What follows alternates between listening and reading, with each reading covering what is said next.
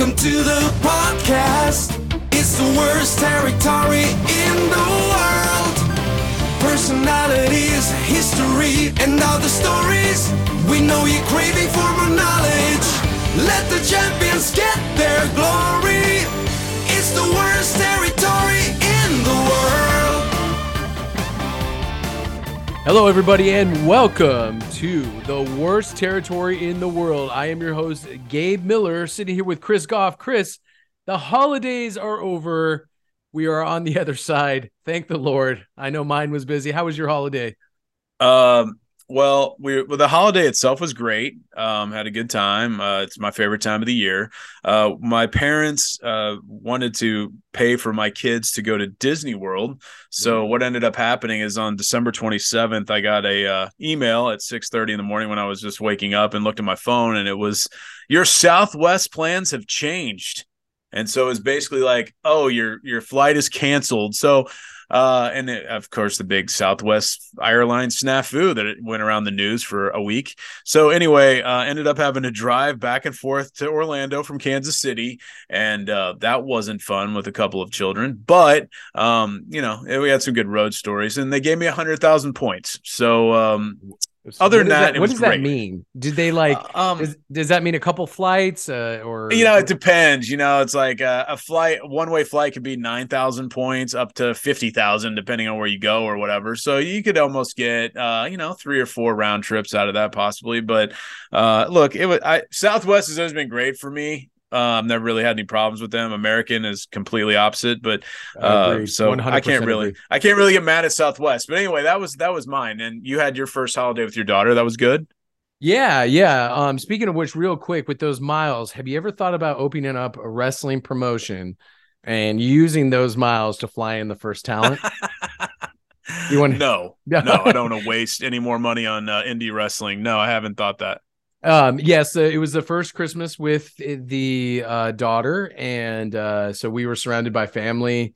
Um, obviously, being the first grandbaby on my um, my in laws' side, uh, they were over the moon, and she. So here, here's here's what I learned. I learned that so. Uh, uh, everyone celebrates Christmas on December 25th. Sure. Uh, my church celebrates Christmas on January 7th. So from here on out, my my daughter is going to get basically two Christmases. The nice. the uh, one on the 25th and then the one with her church on the 7th. And I learned that I am never going to have to buy a gift for my daughter on Christmas ever, Chris. Ever. yeah, dude, it gets it gets ridiculous when they're young. You just get too much stuff. 100%. Like I was like, "Oh, I don't need to do anything," which is kind of refreshing, but um I think I'm going to use it as a learning opportunity to tell my daughter when she gets like one present from mom and dad on on January 7th say, "Now, what's the reason for the season?" kind of conversation. You get all your presents on the 25th.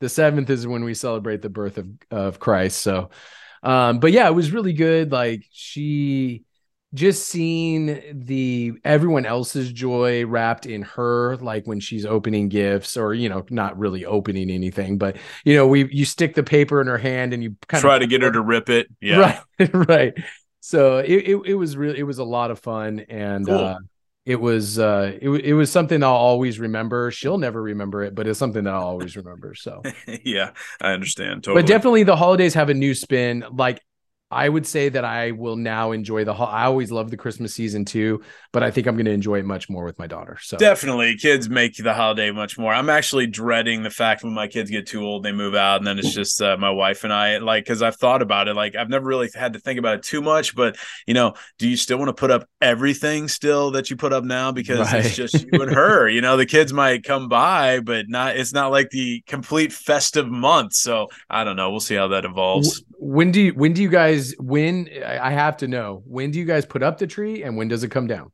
Well, you know, we have so much stuff for both Halloween and Christmas at our house. So Halloween is my wife's favorite. So we put that up like early to mid September at least. Okay. Uh, because like I, there's so much stuff, and that's sort of how I'm with Christmas. It takes so long to put it up. I want it up a long time, and we take it down. Like I mean, Christmas it goes. eh, I'm not a big like Thanksgiving's fine, but I don't like. I could just totally go from Halloween straight into Christmas season. That doesn't bother me. It does bother some. Uh, but as far as taking it down, like by New Year's usually, sure. Oh, okay. All right. Because I, you know, uh, I know some people that let it breathe a little bit after New We Year's. keep the we keep the lights on the double wide all year long. No, we don't do that. We don't. We we take them down. But some people like to leave them up all year. Yeah. Oh yeah, it's that's just wild, wild stuff. Speaking of wild, the most wild man in the history of the Midwest territory, the worst territory in the world. You have uh, an interview with Dan Gier. I'm being totally facetious. Dan is not a wild man whatsoever.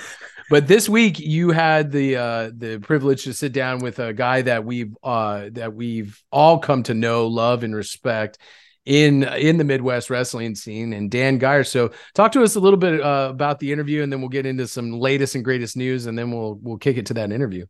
So Dan Gier, I met him. I was trying to remember the first time I met him. I think it was when Harley Race came in with with some students, and we had a sort of a little program with Metro Pro versus WLW in the early days of Metro Pro. And he came into a show, which was a huge deal, and uh, it was so cool to have him there. And that's probably the first time I ever met Dan Gier. But Dan Gier, uh, if you don't know who he is in the Midwest, he's a quiet guy. You probably don't know, but uh, he was a ring announcer for WLW. He was part owner of WLW. He was a confidant and friend of Harley Race for decades. He met him. You'll find out he met him when he was a a, a small child, and um, he was around Harley for most of his life, especially when Harley came back and settled down in Missouri to have his Harley Race Wrestling Academy and his promotion. So uh, Dan just had a lot of cool stories about being around the Harleys, the Bob Geigels, the Gus Karrases, you know, stuff like that. Uh, he was around all the old promoters and all the old wrestlers and has a lot of stories. You know, it's usually guys like Dan Gier, Gabe, that I feel like have the best stories to tell because they're the ones that get to sort of be the fly on the wall and watch it all sort of happen because they happen to be in the same room as these people. I always felt like some of the big stars, they, their books and their sort of opinions are not nearly as interesting as the guys that are below them because, you know, they're living it and everyone else is sort of watching and observing and seeing how it goes down. So uh, Dan also was a pivotal part in me starting Metro Pro Wrestling and continuing that for years. And then, as you know, and you met him with uh, the National Wrestling League (NWL), he was a big part of that as well. So uh, we talk about all of that. And now he's a part of the evil empire, which I was giving him a hard time about at Journey's final show. I was like, oh, I was like, oh no, you're a part of the Missouri Athletic Commission, you know, and all that kind of stuff. So Oh yes. Just giving him a hard time about all that. But Dan, I, I've I've said it from the beginning. Dan is one of the best people I've met in the business. I said it last time when we were talking about trying to get Dan on the show. Is that my favorite car ride? Top three favorite car rides was um, my car ride to Wichita with Dan Gier.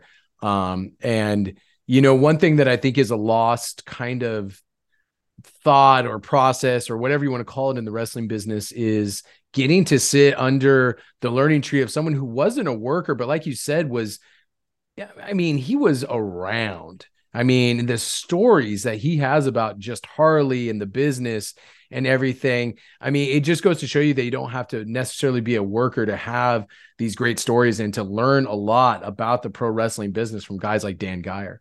Yeah, I, I told Dr. Tom like um, if Dr. Tom wrote a book, it obviously wouldn't be like a New York Times bestseller because Dr. Tom is not The Rock or Hulk Hogan or whatever. But Dr. Tom is a great storyteller, and he was around so much and, my and different levels. And like he he's a he's a witty guy, and and that's why I feel about Dan Gier. He could he could write a book about Oh you know he went to Japan with Harley once. just going to Japan with Harley in those later years would have been great. Uh, he just he has a lot of information and a lot of uh, fun stories. I asked him about a couple um, a couple well-known Harley race stories to sort of see if I could get the official story. But you know, as in wrestling, you never really know the official story of any good legendary story. So uh, he he tries his best to to smooth that out. Yeah, and and speaking of, so we'll get to that interview in just a minute. But one thing, Chris, you know, we always like to kind of talk about the newest, latest, and greatest. And I told you what I wanted to talk to you about, but actually, the first I came up with something else really quick. Did you watch Wrestle Kingdom? Go. I did not know. I could care less about Wrestle Kingdom, but I'm not a Okay, first of all, wrestling fan. first of all, Chris, did you know that Kenny Omega had yet another six point two five star classic? Yes. Can you believe that? I I mean it's it's in Japan, so of course it's going to happen. Uh, it was uh, what it was him and and Will Ospreay, right? Okay, so- Um, yes, it was. yes. R- Chris, I got it. I got to know because I love your takes on things. What do you think of this going over the five star thing? And I mean, it's, and it's, it's ridiculous. I mean, I, I look, I, I just have a problem with Dave Meltzer in general. Uh, on, Okay. look, I, I try to separate this, right? Like, um, Dave Meltzer has a part in wrestling, and he has he's a historian. He knows a ton. Everyone puts over his obituaries. Like he he has been there for decades and decades. So I I get the positive of Dave Meltzer. The only issue I really have with Dave Meltzer is that he, much like a lot of news people in the last twenty years, uh, his opinions are just that opinions. So like he writes stuff, and unfortunately, whether it's uh, political news or wrestling news, if someone writes their opinion on something, some people just think it's fact, and it's really annoying. Uh, I have a problem with the fact that he. I've always had a problem even when, when I was on the writing team with WWE and we would do these segments on pay-per-views or Raws that were basically character development segments. And I understand yeah, Dave does not like those segments. He he doesn't care about character development. He Never just has. wants a high paced, like fast action, like lots of moves, flippy floppity match. And he loves those, which again, totally cool. You can like those. But what I don't like about Dave is that for the other people that don't exactly just like that and they like character development in a in a pay per view or a television show where a segment, for example, I have I wrote so many segments and helped write so many segments where these characters would go out there and just have an interview segment, have like some kind of action in the ring that was not a match, okay? And uh, it was just to build up heat for their upcoming pay per view match or whatever. And uh, he hates those. He takes a huge dump on those. So um, I mean, some of the classic moments in WWF history and in the ring, he just it, thinks are horrible. And uh, for that reason alone, I don't really care about any of his ratings. But the fact that he goes, what was it? Uh, Kenny Omega, I, I forget the stat. He has more like five star plus matches than Shawn Michaels and all these Yeah, other people yes. combined. It's He- ridiculous. he has, I think the stat was he has six or seven over six star matches. Over six, not just over five, or maybe it's over five. So, like, honestly, like, if you're a Dave Meltzer lover out there and you think that Dave Meltzer is the be all end all of everything that is rating wrestling shows, like, how can you even logically argue and defend uh, a having higher than five star matches all the time now, which is ridiculous, Ridiculous. and b putting it on people who obviously to anyone out there, like the far majority of people out there, do not believe that Kenny Omega is a better in ring worker than Shawn Michaels. Okay, so uh, and and you continue to try to make that a, a reality, which really is just a fantasy in Dave's mind. So I, I don't understand how you can even defend this. So I, it's dumb. I, I've I've stopped sort of. He's white noise now. okay, but why? That's that's my biggest thing is why why does Dave Meltzer have because I saw the match and it was good. It was really good. But I, I didn't, I I it didn't leave me breathless. I wasn't like, oh my God, by the, I was just like, yeah, it was really good.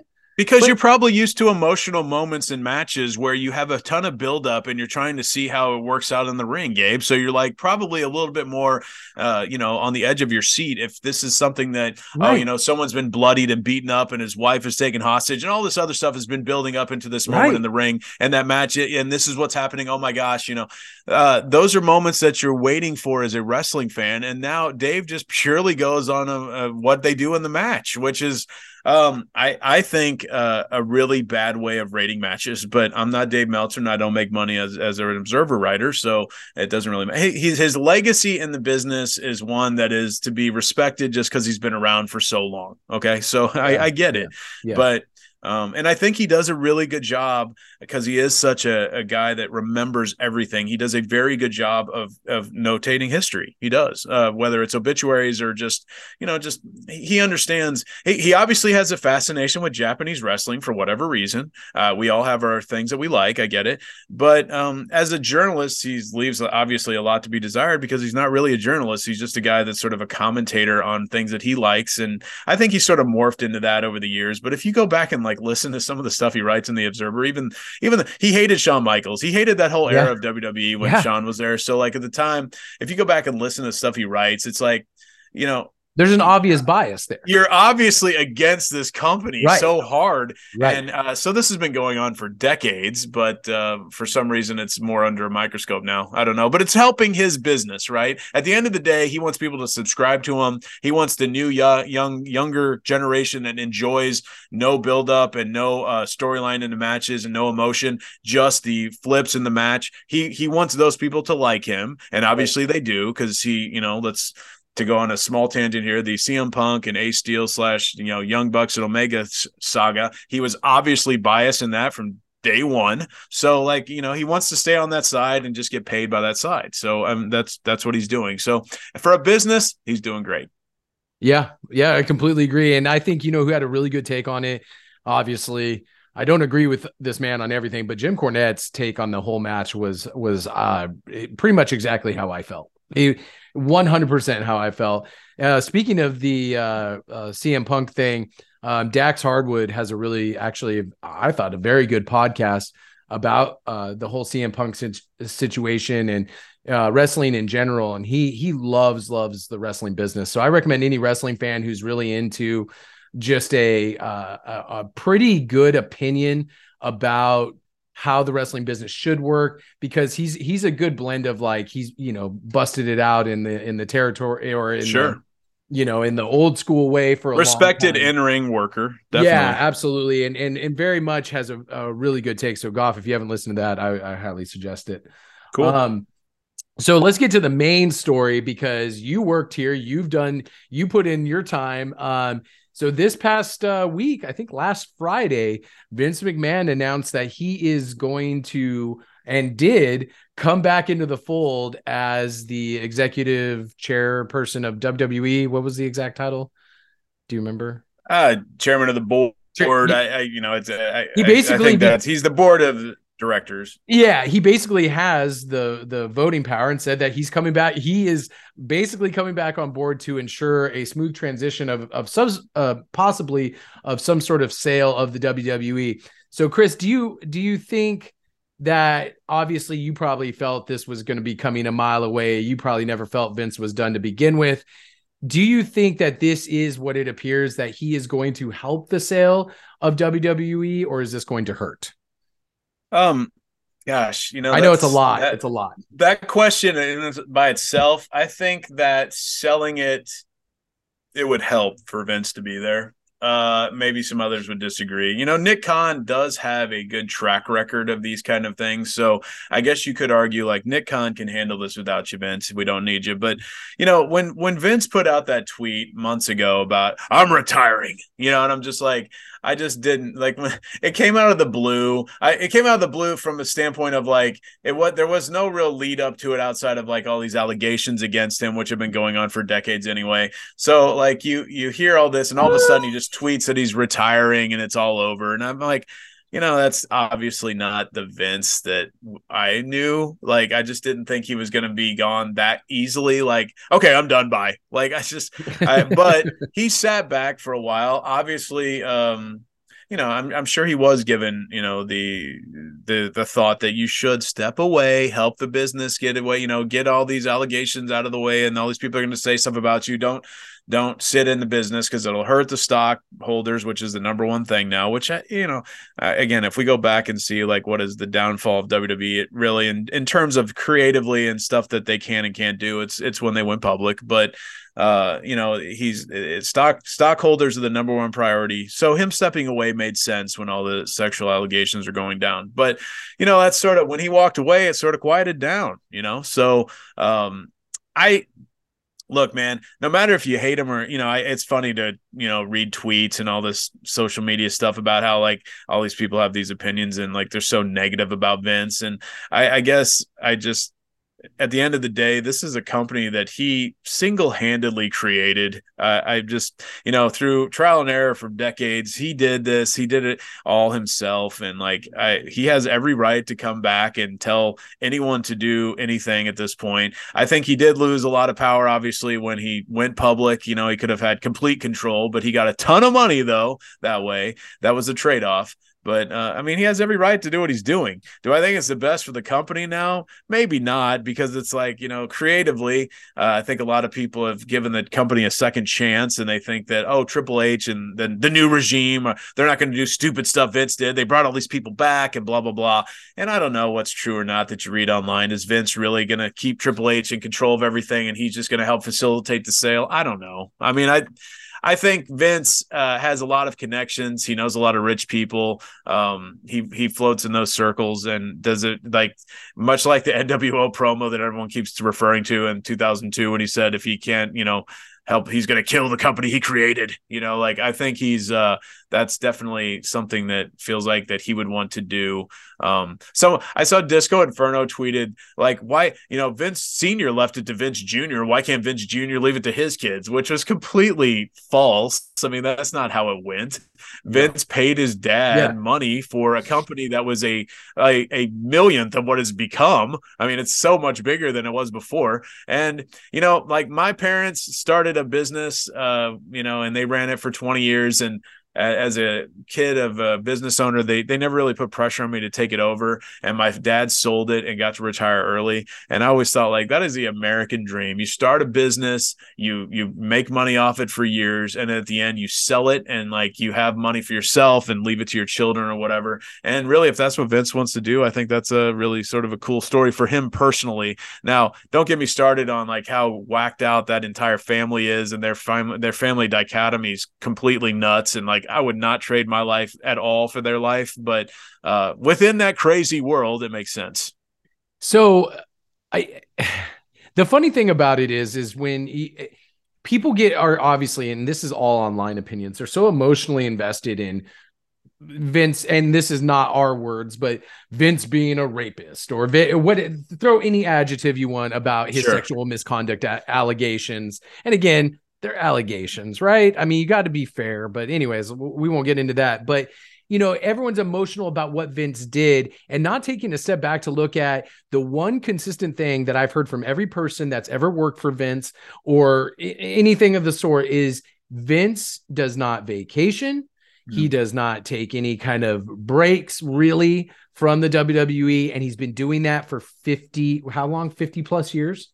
Dude i i when i worked when i worked for vince and i was in my low 20s to mid 20s um, i learned pretty early on that uh, vince mcmahon does not really sleep he only works at WWE. He's at work or at the gym at the at the WWE at Titan Tower. He is there either working or at the gym or on the road with TV the entire right. time. Right. So you are never going to outwork your boss. Right. So you just try not to look like a complete slacker around him because right you know, the dude is a different animal. Um, you know, like Major Bazin was sort of like that too. You know, they're just those kind of people are a different breed. And um, you know they it's it, being around him was fascinating and it's not some it's not really a life that i would want but he uh you know you got to so, give it to him. The guy was a workhorse. He was. so if you expected so my point being is if you expect if anybody expected him to just go sip uh mai tais on an island somewhere you're crazy. This is all this guy has known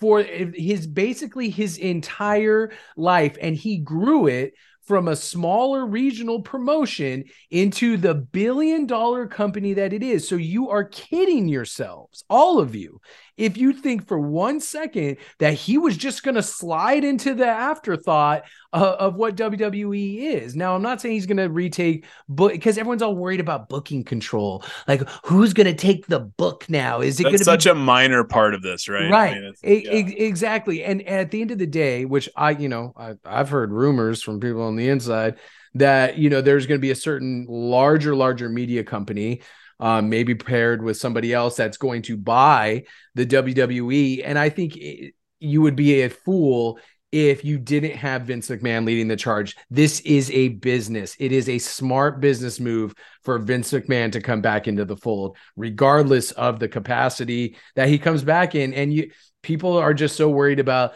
oh, is he gonna fire Bray Wyatt again? Yeah, maybe, maybe. but that's but what it's about is securing the highest and best deal and uh, uh, for the WWE going forward. So I think it's Look, a smart business move. Vince McMahon, as I've said before, Vince McMahon has set up WWE for his children or whoever else to run it for decades and decades. I mean, he has a performance center. You send right. people down there. It, no matter how this sounds brutal because it is, but uh, you just go. It's a factory. You send young people down yep. there, whether they want to be wrestlers or they're just yep. pro athletes. They want. They go down through the cycle. They cycle into the main roster for a few years. They cycle out. Here's next next. I mean, that's just how it's going to be now. Um, it's a it is a cookie cutter formula. It's a factory, and he set it up that way, and it's worked out. Like I don't think creatively, like for those of us that grew up in the you know 80s, 90s, uh, that's creatively it is not as good as it once was. But that's for a million different reasons. Whether it's uh, you know, I even thought when I was there in the uh, in the early 2000s, it was like you know we can't do the same kind of storylines they did in the 80s and 90s just because the times have changed in the in society whether everything's very sensitive now and uh, wrestling uh, really took a hit not only just because of the death of kayfabe because of the internet but also because of all the political correctness that um, you know the thing that always annoyed me the most about storylines in wrestling uh, during the political correctness era is at the end of the day if you're a wrestling fan you know that the good guys 99.9% of the time always win in the always end. Win. So the problem is nobody in this world now, everyone is just so gung ho. Like the first chapter of a story told, if it if it goes against the the good guy at all, it's like this is horrible, this is blah blah blah, sexist, racist, whatever they want to say about it. And it's like, but at the end, the bad guy's gonna get their comeuppance. This is like any movie or book that has been written like as a you know fiction book for the last thousand years. It's how it plays out. But there's no, you know, that that's why uh, in some ways the Dave Meltzer theory of like, let's just see you can do the most flips. That's the way that you're gonna have people doing matches now because you're not gonna be able to do. I mean, even like think about like Macho Man Hulk Hogan, like uh, and they're fighting over, you know, Miss Elizabeth and like sort of the sexualization of Miss Elizabeth and like uh, you know, that did Randy beat her and all this stuff. It's like, you know, that would be blown out of proportion so much now that that storyline probably would be thrown off television. you know, it's like, and and that was one of the greatest storylines ever in wrestling, not for any bad reasons, because at the end, uh, good prevailed, and that's just that. That's a very simple storyline thing in wrestling, and people just don't wait for it anymore. So uh, creatively, it is a small cog in that entire business. Uh, just the image rights for everything. I mean, think about Disney. I mean, I just went down to Disney, and of course, Vince always like wanted to be Walt Disney of wrestling. It's like Disney like was based around a mouse that was created in Kansas City, and now like Mickey's barely in anything now. He's got like a cartoon. He's just like sort of a statue now. That they, sell trillions of dollars of Mickey merchandise, and he when was the last time Mickey starred in anything? And that's how you could do it. These all these these characters from WWE for the last 50 years. I mean, there's money to be made there. And I, you know, Vince has a lot of connections. Uh, it'll be interesting. I, when I saw the Saudi Arabian government of some sort might be involved, I was like, that would make sense. They're already paying tons of money to get some shows out there. I can see them doing that, but how much of a backlash would that be? Will there have to be a a sort of a false head that is buying it, funded by the Saudi Arabian government? Maybe. Who knows? But it's oh, going to be billions of dollars, I'm sure, at the end of the day. Um, who buys it? In your opinion, right now, if you had to go shoot off the cuff and say this company's going to buy it, who who you going? You know, like the Netflix and them of the world. I don't. I mean, I maybe I, am not exactly know all their financials, but I feel like a lot of them have made cuts recently. You know, are they really in the business of wanting to run a professional wrestling entertainment company? I I don't know. A lot of these media things are thrown out there as far as the streaming capacities, but you know, it would have to be a traditional, like old school company like a Comcast or I always thought The Rock would be involved with someone that they could, you know, pool their assets together and, and their image together to buy it. Uh, I we've been talking about that for a while. The Rock might be the the quote unquote owner that runs the company one day. Who knows? That would be a really cool story to go full circle. But uh, I think it's going to be a traditional broadcaster, like television wise, entertainment wise, not a streaming service. And do, uh, you can't really discount some of that foreign money either. I, I that would be my guess. Yeah, I'm gonna go with uh, Disney or NBC Universal.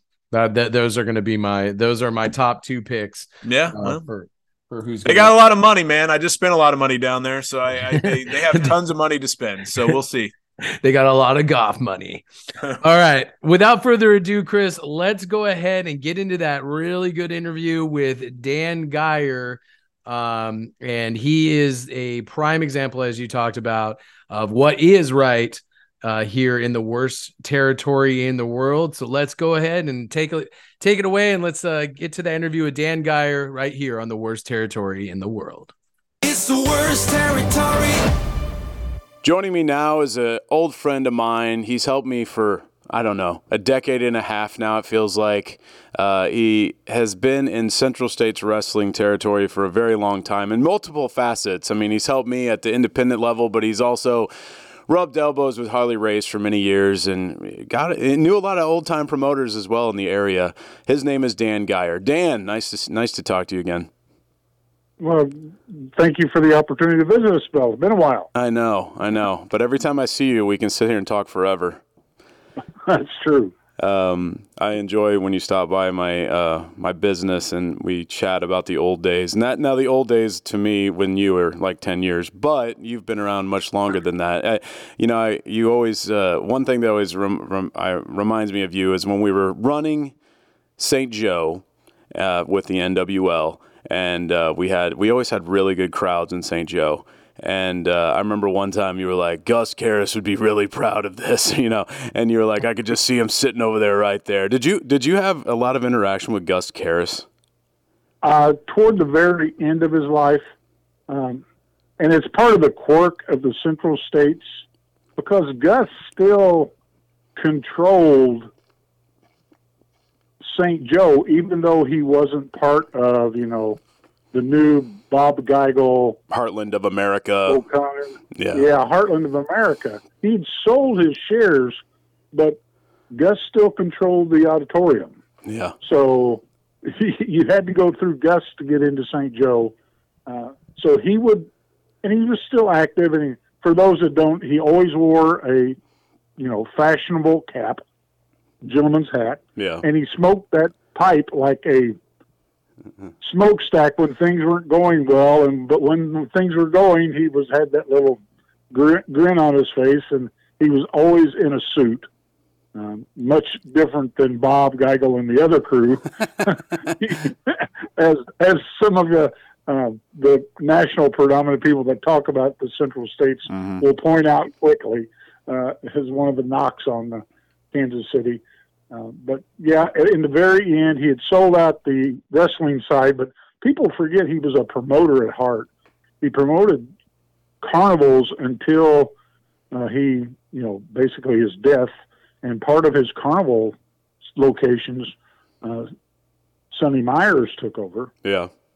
and and, uh, and he also promoted things like anything that came through jo- St. Joe that needed that auditorium, you had to pay your homage to Gus. So Sure. whether it's the Globetrotters or Barnum Bailey or anything that came through, you had, you had to clue him in. And that's one of the things about the Central States that makes it kind of unique because Gus wasn't the only one. You had to deal with the Shriners in Springfield.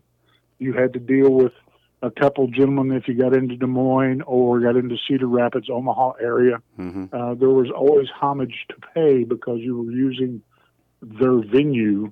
It wasn't um, like some people say, "Oh, well, we'll just go rent a hall." No, no, no, no. There's a whole circuit of, of guys that had claims, and basically they wanted their share or a percentage of the gate or et cetera. So um, it's a kind of a unique territory. I'm sure it, it exists in other places, but it was a because the venues were so small, hmm it made a little bigger impact. I definitely think you're right there. I think the, the reason why it was different, probably from the bigger ones, is because it was so it, it was so um, chopped up into small smaller venues, smaller territory, little fiefdoms within the territory. And uh, you know, we'll talk about why we call this podcast the worst territory in the world. You hit on one of the points, but uh, Gus Karras, for anyone that didn't know uh, before now, he was a, a, prom- a longtime promoter. St. Joe was a, a town that we ran with a, a company we had called the NWL. Well. And uh, it's always interesting. When I did a documentary on um, the Central States wrestling, Gus Karras was long gone, but it was interesting. You know, Harley just spoke with such revere for him because, of course, he helped him live basically in the business for a long time. But uh, and we'll talk about that, Dan. But how did you? Uh, first of all, worst territory in the world. Called that because, like you said, a lot of people, Ric Flair and Cornette, bring up specifically. They talk about well, Ric Flair really just just buries Bob Geigel how he wore, uh, you know, shower shoes and, and looked like basically a, par, a poor farmer guy uh, running a company. Uh, I could see after meeting Bob for many years, I could see why him and Ric Flair would uh, clash big time. Uh, f- flamboyant versus more simple, normal guy. Uh, that's not going to really work out. But did did you ever think that? I mean, did you ever get that perception that Kansas City is looked at as this little podunk area, especially by those guys for that reason? You you would have to for the guys that work the territories, the Kirby's, the races, uh, you know, Rufus and all them. It was their type of people, but you get into the guys that were traveling around. Um, the Funks didn't look down on it very well because it was a lot like the Texas territory. It's more of a blue collar type territory, and yes, you would you would get some vibe from some of those guys, especially like the Flairs. Um, Cornette, I love him. He's a great guy. but you would get some of that vibe because, you know, and I think it really puts it in perspective because when Harley and the guys took over Sam's part in St. Louis, and I, we were, I don't know, in some place somewhere later years when Bob brought up that they could run their whole territory for a month and sell out every venue in that whole territory for the month. Sam or the St. Louis territory could put one show on in the Checker Dome or the Kiel and have more people in the seats than a whole month's worth of work. Sure. Just because of the size of the venues. I mean, a sellout is 3,500. A sellout with wrestling set up in the Kiel was 35,000. So, I mean, it was just it, it, it was scale part of it. So, yeah, you got a little bit of that, especially if you go like Cauliflower Alley and visit with some of the guys. Oh yeah, uh, yeah. that were active travelers at that time. Um, I mean, I think a lot, Dan. I, I, think a lot of people look at Kansas City as, uh, and it was interesting. I was listening to Cornette uh, last couple of weeks, and he talked about Kansas City was looked at as, or was going to be a developmental territory for Crockett uh, when he was trying, you know, when he did buy it for a little while before it went back to Bob Geigel. Uh, and I can see that. I, Kansas City was looked at as a developmental territory for a lot of the young guys that had a lot of promise. They were here early, left. Uh, and and I could see that that would make sense. In fact, in some ways, I wish that would have happened because I think wrestling as a whole would have been better if you had stuff like that. But um, it, how did you get involved in in wrestling. I've, you know, when I met you, Dan, I, um, you know, you you were a guy that just offered your services for me when I was starting an independent promotion and really knew nothing about independent wrestling promoting at that point. I had gone from college to WWF, and then you know, here I come back to Kansas City and start uh, wanting to still be involved in wrestling, and I start a, a, promotion without really understanding anything about it. And you helped me so much during those formative years and throughout the entire time.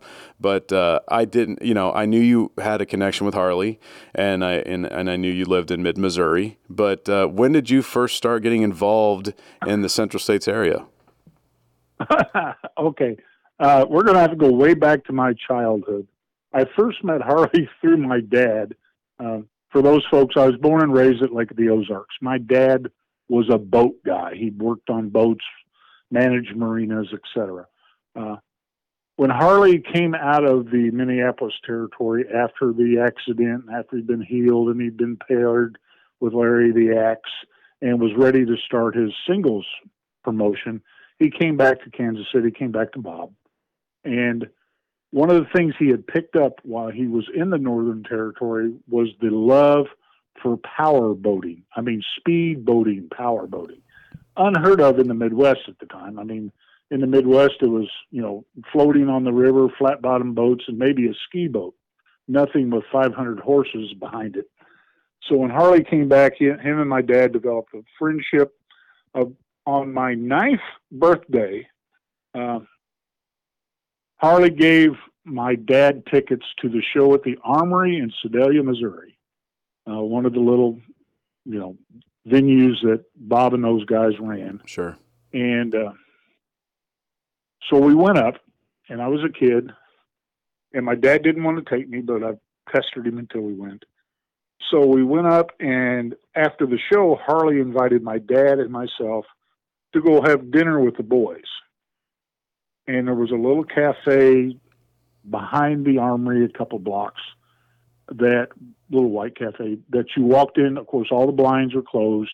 It was after hours. We went in to eat, and that's the first time I got kind of smartened up to the business because Harley and Bulldog Bob Brown had just went a time limit match, and they're sitting in the same room, laughing and giggling, and the owner would let them bring some beer in and et cetera. And I'm like, now wait a minute, these two guys are trying to kill. Oh, wait a minute, these two guys are trying to kill. So that was my first smartening. Um, I kept my friendship with Harley because he maintained a boat at the lake throughout my teen years and into my college. Uh, I was in college and was working part time and full time actually at the end for a company that had several locations, one in Eldon, Missouri, and one in Ozark, Missouri. And I'd spend sometimes three or four days at each location.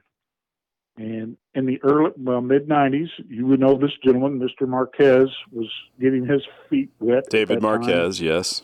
Yep, with uh, World League Wrestling, uh, kind of a, and he had brought Harley and Gordon Solie, Carl Lauer, and uh, Bill Ash into his little group on the wrestling side. And we went to a show, and Harley recognized me. And then, like most indie promotions, in 1996, they put me to work. Basically, helping BJ, Harley's wife at the time, before she passed away, behind the merchandise table, and and you worked your way up through that side of the business, just like you would do on ringside if you were a performer. You know, you did the menial task, you had the first match, and you tagged. Well, there was a what steps. You know, you worked with till they trusted you, and then you went to selling tickets at the door, or you went to being the music man, and then eventually I ended up as the ring announcer. Uh, about 19, about 2000, I was the ring announcer. And once you get in the ring announcer position and you're at every show, um, basically the duties and the knowledge of the business continues to pour because um, I worked primarily second and late shifts, so I would always go in early to Eldon and sit in and visit with Harley, and he would go over how he wanted the cards done, et cetera.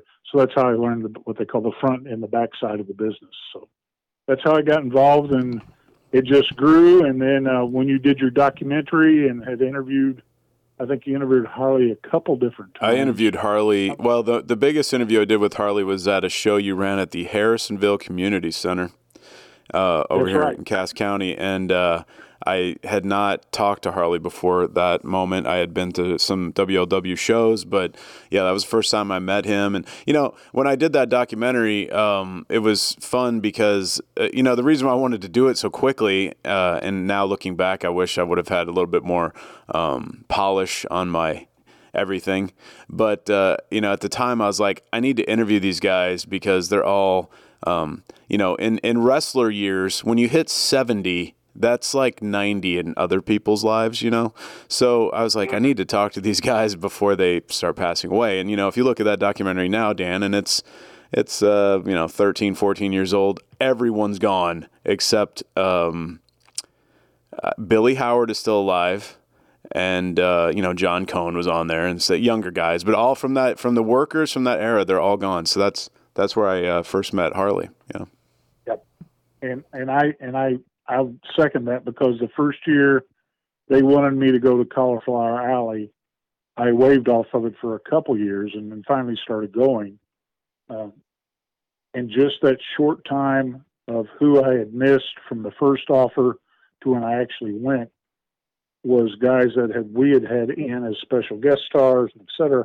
Where, like you said, you hit that magic age of somewhere between 67 to 70, and those bumps start cashing in the paychecks. I mean, that, it, it's it's amazing, and uh, even some of the guys I met the first few years, I wish I'd taken the time as I got to in the last few years when I was involved, when I'd actually sit down and talk to Dr. Death for, you know, well, I actually pick him up at the airport and spend two or three hours in the car just talking about stuff, not wrestling, but, you know, trucks and kids and, you know, your stuff that nobody talks about. It's, it, it's, it's really sad that we've lost that much history in the central states when I try to find people to interview just for, you know, just talk about some history of the Central States, I mean, it is dwindling.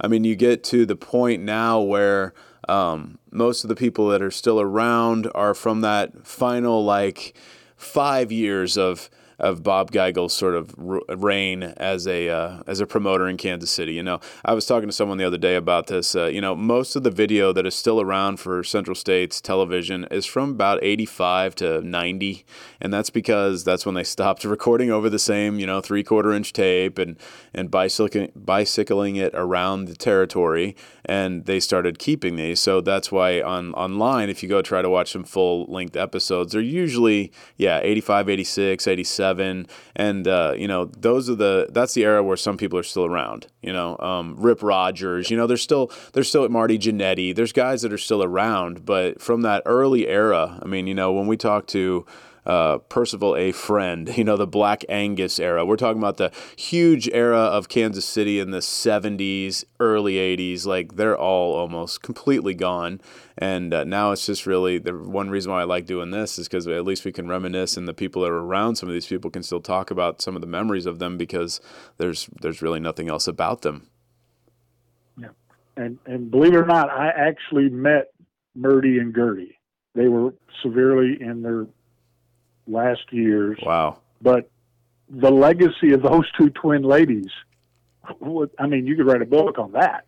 Mm-hmm. So I, I feel very fortunate that I met those folks. When I did, I kind of kicked myself because I didn't spend the time with them I should have. You know, it's kind of like spending time with your grandpa. Sure. You know, you spend a lot of your early years, but the years you should be spending, you, you miss. Because uh, I would just love to hear the hat pin stories, let alone anything else and you know Percival Friend talk about the drives back from Des Moines to Kansas City with the headlights off and bumping cars and you know passing each other and hiding out and passing each other again. You know, and it's it's, it's road life that doesn't exist anymore. That um, you wish you had taken the time to get the full stories. Yeah, you for, for those of you that don't know, Murdy and Gertie Height are a pair of old lady twins. Now, probably when they were quote unquote old lady twins, they were probably in their 50s. But, uh, like, I don't know when you met them, they had to have been in their 70s or 80s, I'm assuming, at that yeah, point. Right, yeah. Um, yep. But they were known for that. This was an era in the Kansas City wrestling, which uh, every territory had it. But in Kansas City, they had, everyone had their own like basically had the same seat every every week at Memorial Hall. And Murdy and Gertie were two older women that enjoyed going. And they, I remember talking to Harley about getting. You talk about the hat pin. He he told me one story about you know how he he almost look he he I think he enjoyed Murdy and Gertie Heights so much, even though they stuck him with a hat pin and probably made him bleed everywhere. Uh, he didn't. He sort of looked at it as more of a badge of honor than he was angry with them because he's like he was so mad, but he said he'd turn around and see these like sweet little old lady faces. He's like, I can't. What am I going to do? You know, do something physical towards them? No, uh, but uh, they were always there, and so and, and their driver, I believe, was was it Bob, Bill Johnson, Bob Johnson? I'm forgetting the name. Um, yeah, Mr. Johnson is, is, yeah what I've always heard him referred to. And Geigel told a great story to me about how he he had Mr. Johnson's ashes after he died. He left the ashes to Bob Geigel, who was not any kind of blood relative, but he wanted Bob to take the ashes and spread them on the floor of Memorial Hall. And Bob said he put the box of ashes in his garage and it sat there for a long time. And then his wife or somebody was like, You need to get this Bob, you need to get Mr. Johnson out of here. And so he, Bob was like, Well, I didn't really want to just, you know, put him over on the ground at Memorial Hall because he'll just get swept up and, you know, it means nothing. So eventually he took the ashes and put them on the front lawn of Memorial Hall. And he's like, I know Mr. Johnson's happy with that. But uh, he was the driver of Murdy and Gertie Height. I mean, this is like the cast of characters of the actual just fans were uh, as, as interesting as some of the characters in the ring. Do you remember that era? Oh yes, I mean, and people don't. I mean, they traveled. Harley would tell about seeing Murdy and Gertie on Thursday nights at Memorial Hall, and then if you were in Des Moines on Friday night, there they were again. or if you were in Topeka on Saturday night, there they were again. I mean, Mr. Johnson literally drove them all over the territories. There's very few shows that they missed. Um, and, but unfortunately, a lot of it, like you say, a lot of that old footage that you would see that same those same faces over and over is gone. And uh, I think I don't know if it was Bob or Harley or one of the guys during the one interview that they did at Cauliflower Alley, talking about there were venues that you could walk into and you knew everybody in the first three rows. And if there were different faces, you were like, hmm, what's going on here? What happened? Where are they? Are they sick? Did they pass away, etc.? Yeah. And then you, they would take the time to actually find out what happened to, you know, this person that usually sat in row C, seat 13. Where are they? Oh, well, they were sick tonight. Oh, okay, we'll send them our best wishes. So that that's part of the territory. I think people don't realize uh, the the thread that wrestling had, and it's probably a stronger thread probably in the Midwest than it would be in New York or Philadelphia or even Los Angeles because the crowds were so huge and there were so many people in and out.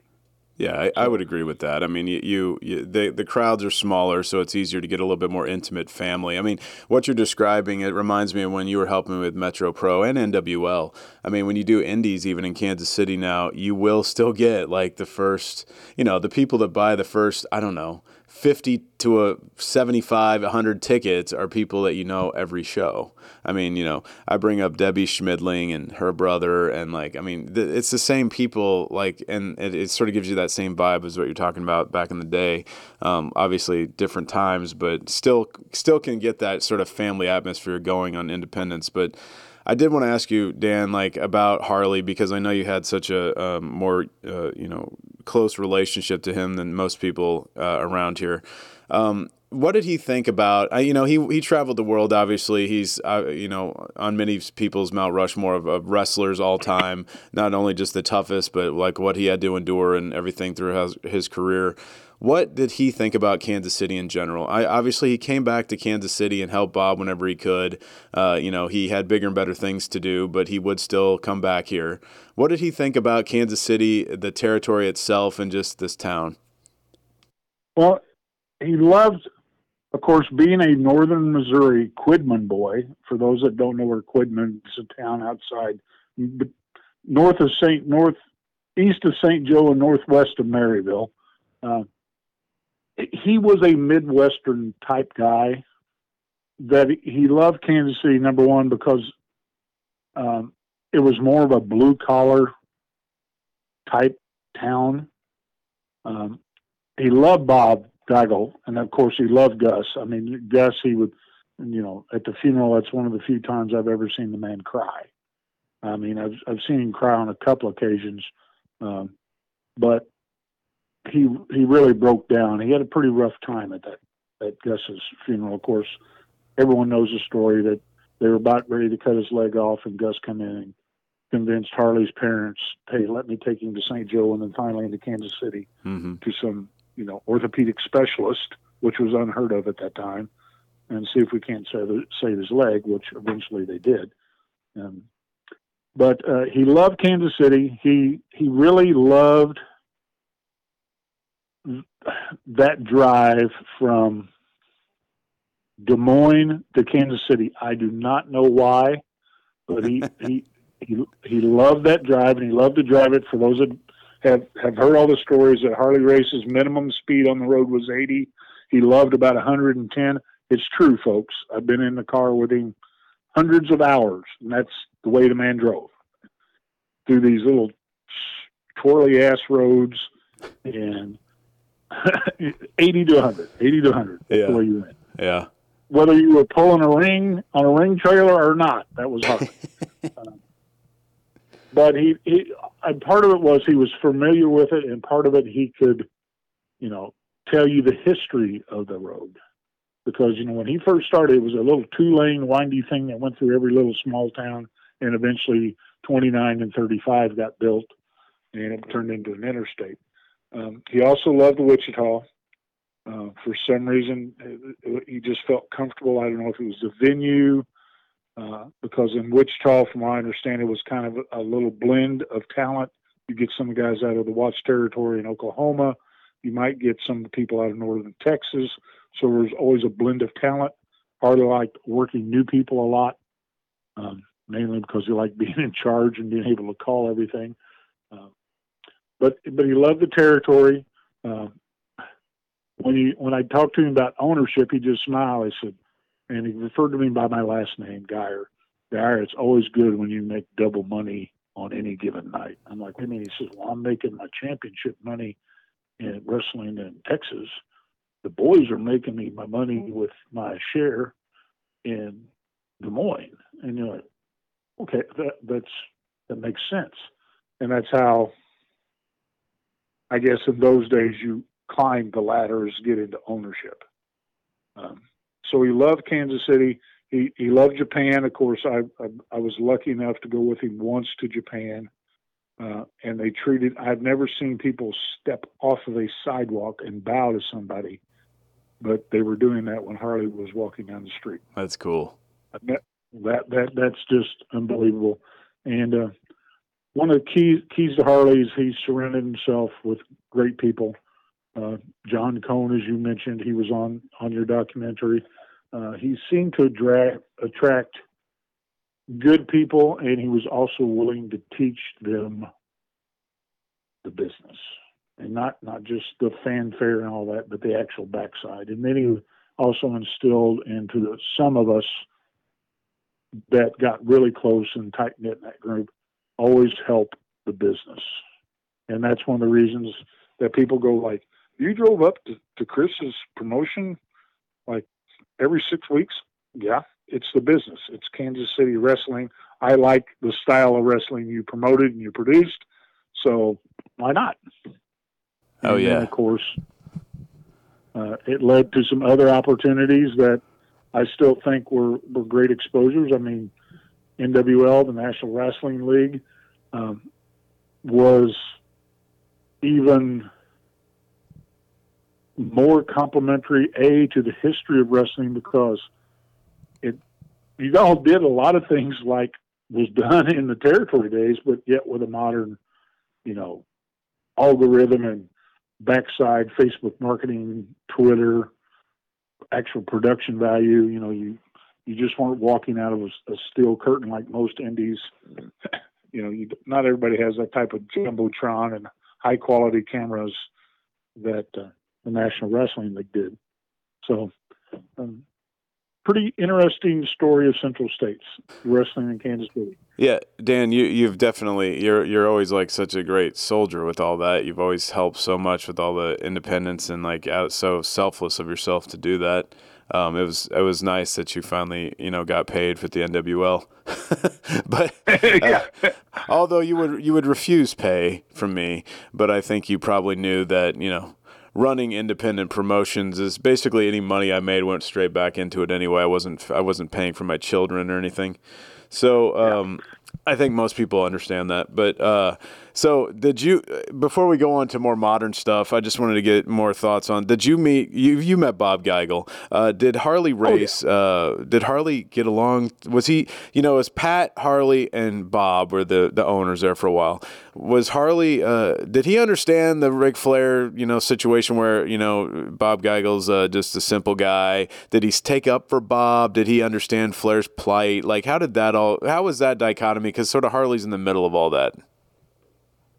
Harley was first of all, people really didn't ditch Bob when Harley was around.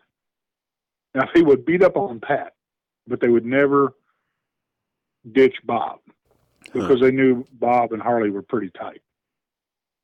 And so that that was unique. You you could see, you know, when you go to some of these reunions, they would all be talking about, yeah, Bob, you know, and his the sour shoes or flip flops, as we would call them you know, and blue jeans and the and the flannel shirt, et cetera, et cetera. And then And but soon as Harley would walk in, all the ditching or the you know the, the rubbing or whatever you want to call on Bob and his management style would stop. So there was a strong relationship there between the two, even when they went to uh, St. Louis together. so that was, you know, they would tell stories on one another. The the, the uh, brown paper bag story is one that, that still makes me laugh. Um, I guess we'll, we can talk about that for a second. Yeah. For those that don't know about the territory, when you're the national champ, not only is it your job to walk in as a national champ and leave as a national champ, you also carry messages from the home office to certain promoters are certain what we would call stopover territories.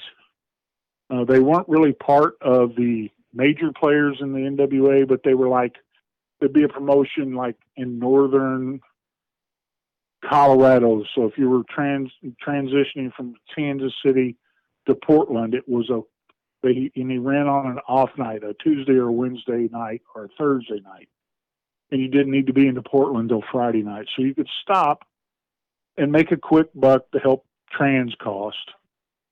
But some of these places were known to a rough up some of the traveling guys, or b short them on their pay you know, promise them to pay them, you know, 30 bucks in the 50s was a lot of money, and then end up paying you five.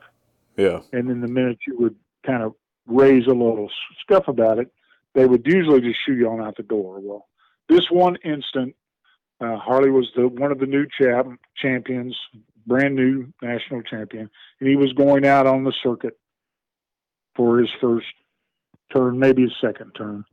And there was kind of an affiliate member that had basically the promoter had pulled one of the pulled a gun on the former NWA national tag team champions and shorted them money.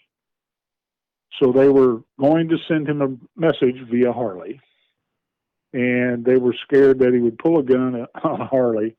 So they were in the conference room at, at Mid America Sports, and they were explaining the situation to Harley. Hey, you know, deliver the message to stop roughing the boys up. If you're going to pay them, you pay them. Blah blah blah. And then they were like, "Now Harley, he is he's pretty, you know, bad cat.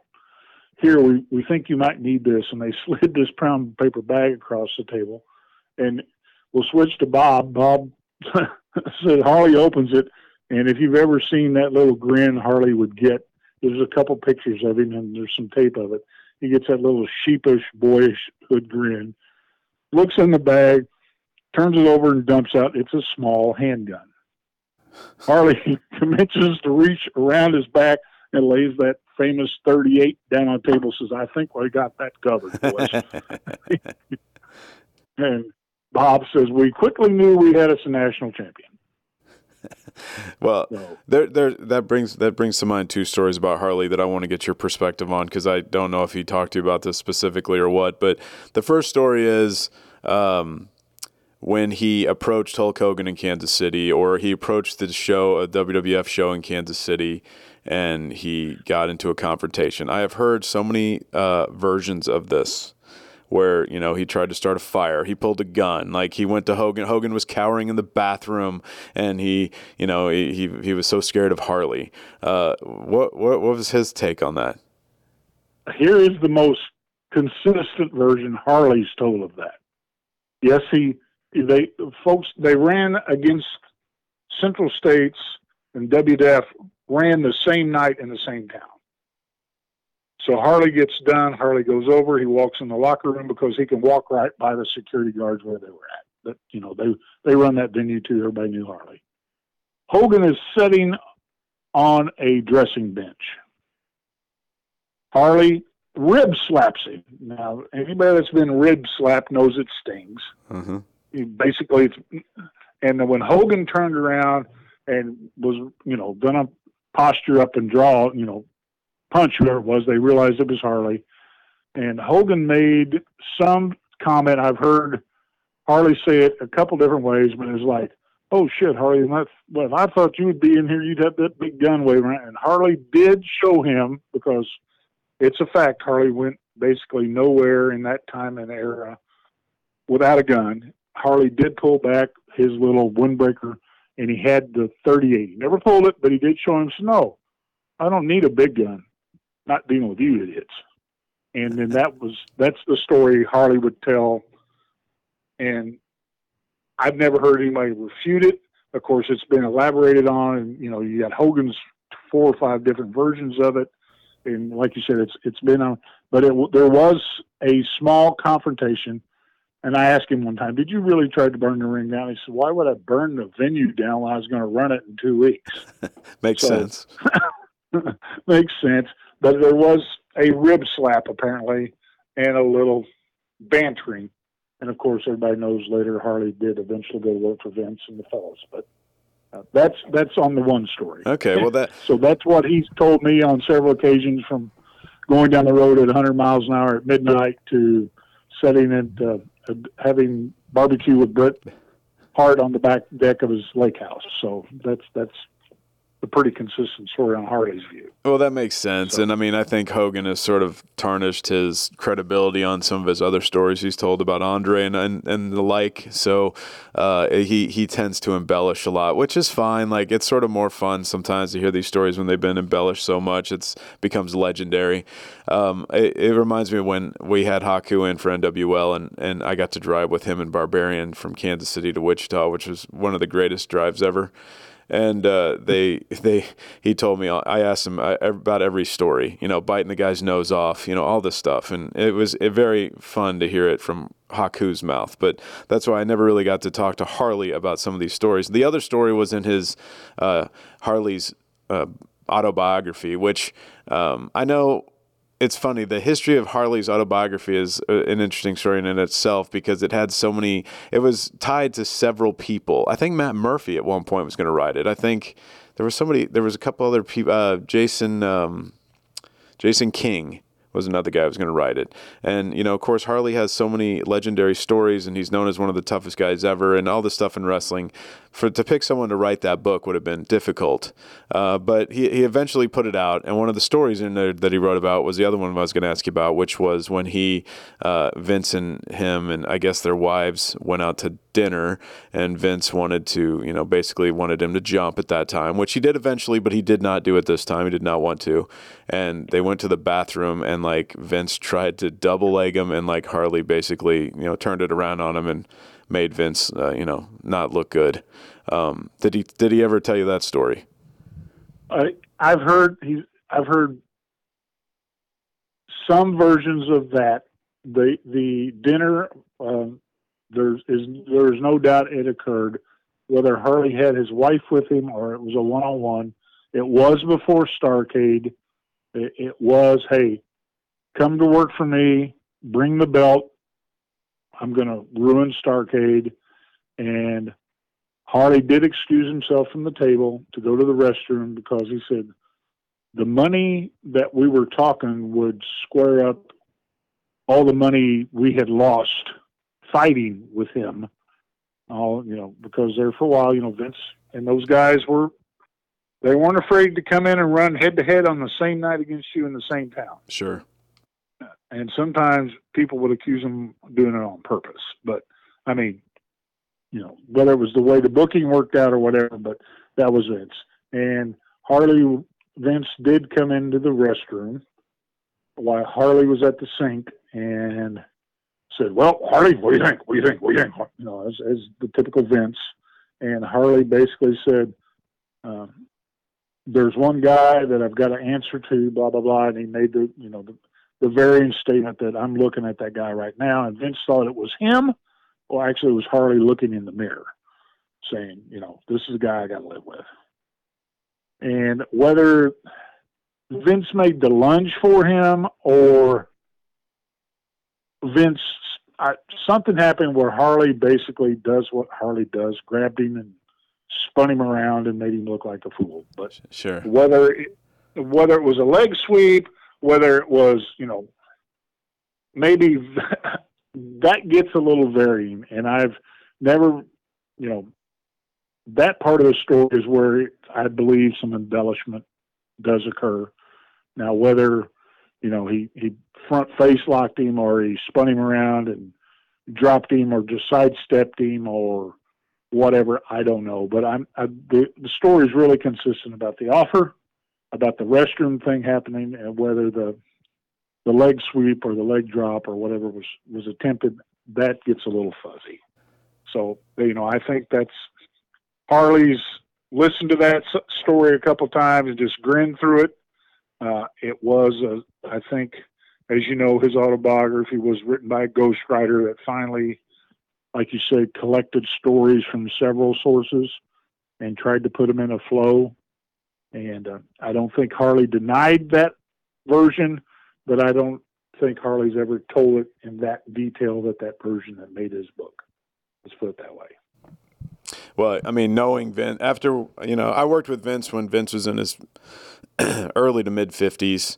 Um, so you're talking at that point, Vince was in his, he was probably in his early 40s or late 30s when yep. this was possibly going on. So, uh, yeah, it would have, I, I mean, I can totally see it, um, happening no matter which way it happened. Like, you know, no matter which way version of that story you hear, it's very logical, whichever way. that At the end of the day, Harley basically had Vince in a compromising position that, um, you know, Vince wasn't going to get out of unless Harley wanted him to. So, um, right. but those are that those are the kind of stories you get around Harley, and I was uh, that's one reason why he's such a legend because he he's yeah. he was put in some really interesting and very uh, historical situations. So, um, well, yeah. So, and, and whether again, I've heard Harley confirm it was a front face lock. I've heard that he basically sidestepped him and pushed him to the floor and then put him in a small package. I've heard you know that no, it, it was basically I did the old hand squeeze and made him piss his pants or what you know whatever version you want to go with. Uh, but the, the altercation did occur after Harley said no, from what I understand. Well, because I guess Vince was Let's move on Not, to Harley. Let's move on to Harley going into the independent wrestling game. You mentioned David Marquez and World Legion Wrestling at the time. It eventually morphs into World League Wrestling, and Harley ran that until he basically, you know, he was involved with that, you know, until the very end. It had a couple different homes, or maybe three several several different homes yep. um, and uh, so what what was that like what was what was harley's take on uh, you know, I've talked to you about this just in, in regards to the Metro Pro Wrestling when I was running and WLW was running as well. But what was Harley's uh, thought on getting involved in that, and what did he really think about being an independent wrestling promoter? Well, uh, the evolution of WLW or World League Wrestling was basically he saw it as uh, only way to make the money that he basically had to clean the mess up from Legion. Uh, as you know, you uh, Mr. Marquez was great with television and had World Legion on um, a satellite feed, et cetera, et cetera. But as yeah. you know, there are several ways to get there. Some of it involving money. so uh, when that all went down, Harley was, I think, at the time, just going to uh, run it to get his money back but then it turned into um, hey it got it, it, was great for him to get involved with the young guys. Uh, for some reason even when he, his last run with WWF or WWE whatever you want to call it now he was a magnet to the young guys. The young guys respected him and I don't know part of it is he still was in that ribbing fun look you know lucky go lucky type guy. Um, so he thought it was an opportunity to teach people, uh, teach them the way he was taught, where you walk out in a high school gymnasium with no fanfare or everything, uh, maybe a little background music, and it's your job between you step through the door till you get to the ring to establish whether you're a basic face or a basic heel, and then it's your job to tell the story inside the ropes. Um, so, I mean, and then he loved it because of the fans on top of that. And then you add in that you actually, there were people call Harley say, Harley, you know, I'm going to be Chicago on this date. Are you running the show? I'd love to come see you. And a lot of the folks just took trans. They didn't, or, or merch money. Sure. They didn't take their appearance fees. They just and because they knew Harley would be a host when they got there. I mean, I you know he was always a great big barbecuer. He'd always take you out, and you never had to buy anything when you were a guest of Harley's. Uh, so, and he also was basically outlet for guys that were, you know, that big talent swell when WCW got bought out by WWF. A lot of those guys weren't working, but yet they had just been on television, so there was need for adrenaline to flow. And we were running how a typical WLW show, 2002 through 2006. You know, we rode the cycle like everybody. It was three to three to a thousand people, 300 to a thousand people Sure. and they were close, so you were still getting some of that feel and flair for some of those guys. So, and then at the end of the day, Harley was a wrestler. That's what he knew. I mean, from age about 14, or actually 15, till he died, he was in the wrestling business. The wrestling was the answer to Harley. To get feel better, we go wrestle. To make a little money, we go wrestle. To go out and socialize, we go wrestle. So, that was a lot. Harley was a wrestler. And to that is one of the reasons he probably made a fantastic NWA champion that didn't mind traveling 296 nights a year. And then showing back up in Kansas City and wrestling for Bob on some of the nights he was booked not to be doing anything. Sure.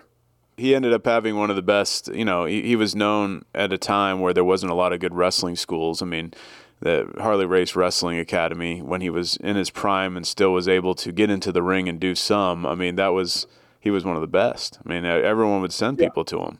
You know, talking to Dr. Tom Prichard about it, he, he obviously, he's gone there before I know, and he obviously has a ton of respect for Harley, and Harley just carried that a lot. So you guys, and when you when Harley had his company, you had a ton of big names come in, whether it was you know Roddy Piper or you know like Meng and Haku or Haku and Barbarian rather.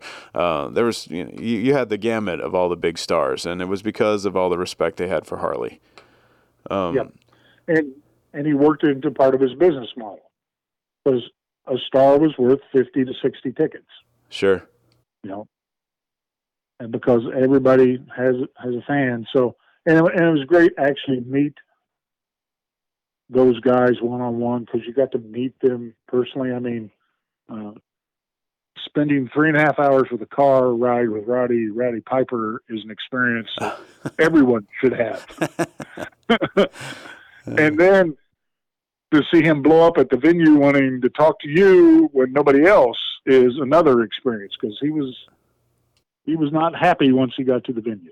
So um, it was it was I mean so and Harley was Harley had the connections. He still had the connection. He was respected by everybody. And for those years of 2004, five, and six, and his wrestling camps, it was one of the only places that you got somebody from WWE because they respected him, somebody from Japan, Pro Wrestling Noah typically, that you actually could try to land a job with Sure. in that little five days in Eldon. I mean, No. it set a lot of guys' careers, you know, the basics because you got a taste of it without going knowing what's going on. So it, it was an experience that uh, uh, for for that short time frame. And then Harley would say, uh, "Hey, he'd check out if he got a call from a promoter saying, "Hey, you got a couple guys." Harley was not afraid to send a couple guys to to Dallas or to Denver or whatever Sure. and he wasn't afraid sometimes to send somebody like me along to make sure they got paid. Because That's necessary usually. So yes. yeah, Uh, so fast fast forward through that. Uh, I start Metro Pro in 2009, 10. Uh, you come in and help me a lot. You do, you run the door for me, and then you uh, you're involved in that. And I could just tell that you were just very happy to be involved in Kansas City wrestling. You would always say that, and then that sort of spun into you know in 2016.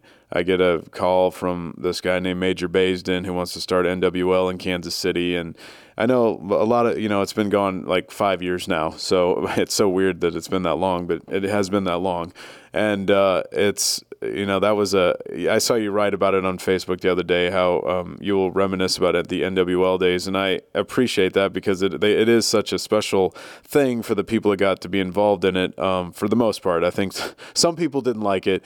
Uh, I don't really know why, but they did not enjoy it. But for the most part, that was uh, an experience that I will never have uh, ever again, and I knew at the time it was like that, and uh, for you that weren't around or don't know what NWL was, it was a promotion that was based out of Kansas City, made by a guy named Major Baisden was the owner, and he was a successful technology guy, and uh, basically wanted to um, have sort of rivalry. He his plan, Dan, I think you knew this was. Uh, he wanted to start in Kansas City because he's from here and have a natural rival town with St. Louis and sort of have sort of a circuit between those two. And eventually, he wanted to spin it out into different areas in the in the United States. He had sort of done some research on how to. Uh, put some towns together that would be natural rivals and sort of sort of put this model in different areas after starting in Kansas City and St. Louis and for uh, many, many reasons that um, we could talk about forever. And we're going to talk about this on this podcast a lot uh, going down the road about NWL. But um, I know that you found that to be a very unique situa- uh, experience. Uh, you reminded me of Major earlier when you said Harley drove 100, 110. I'll never forget being in a truck with Major, and we were going to one of our first promotional gigs over in uh, Pontoon Beach, Illinois and he was driving through this town, which was like a one horse town with maybe a flashing yellow light. And he was over there driving this, you know, he's got his like uh, pumped up like red pickup truck that's on lifts and all this. And uh, he's got his vape pen in his mouth. And I, we're flying through this town, and I look down, and it says like 108, 107, 108. And I take a picture of the speedometer, and I send it to my wife, and I'm like, I, I hope I live, you know. Um, but uh, but he was a he was a character, and that whole that whole scenario of NWL, although there were some flaws that obviously, and the the end of it did not really happen because of the wrestling. It happened because of Major's personal situation. But uh, that's that experience was very fun. Yes, it was, and and, and, and really for me, Indy Indy was either like you had a sketch set schedule for Metro. About every six weeks, we were going to be a turn. Sure. And we'd announce the date. Everybody would either buy their tickets or get their reservations right then. With NWL, it opened up. And then the other way to promote indie wrestling is you go plaster the town with posters and hope it works. Buy some television. I mean, buy some maybe radio or maybe a newspaper ad. Spend your two or three hundred dollars and and hope that you're going to get 100 to 200 people in the house. But majors, you know, the whole backside that a lot of people didn't realize was going on, you know, the innovation of Fight Club, the innovation of the presentation with the Jumbotron, and the talent that was attracted that was being paid a full time salary with benefits, including insurance, unheard of even at the professional level. I mean, people don't realize if you're Randy Orton and you have insurances because you're paying for it out of your own pocket with an insurance broker. I mean, people, you know, people forget all this stuff. Sure. And then just to sit in the office and look at the, you know, the Facebook marketing things that he would, that Major was coming up with. And although I wasn't in the office every day like a lot of the full time staff, I would get glimpses of that and say, this is just amazing how we're target marketing and we're, we're doing all this stuff. And it, it was, it was a true, for a business geek like me, it was, it was, and a wrestling geek, it was the ultimate blending of the two. Um, you know, and it also for those that people go, well, you know, you've got millions of dollars. Well, people don't realize that millions of dollars isn't sitting in cash piled up on your kitchen room table.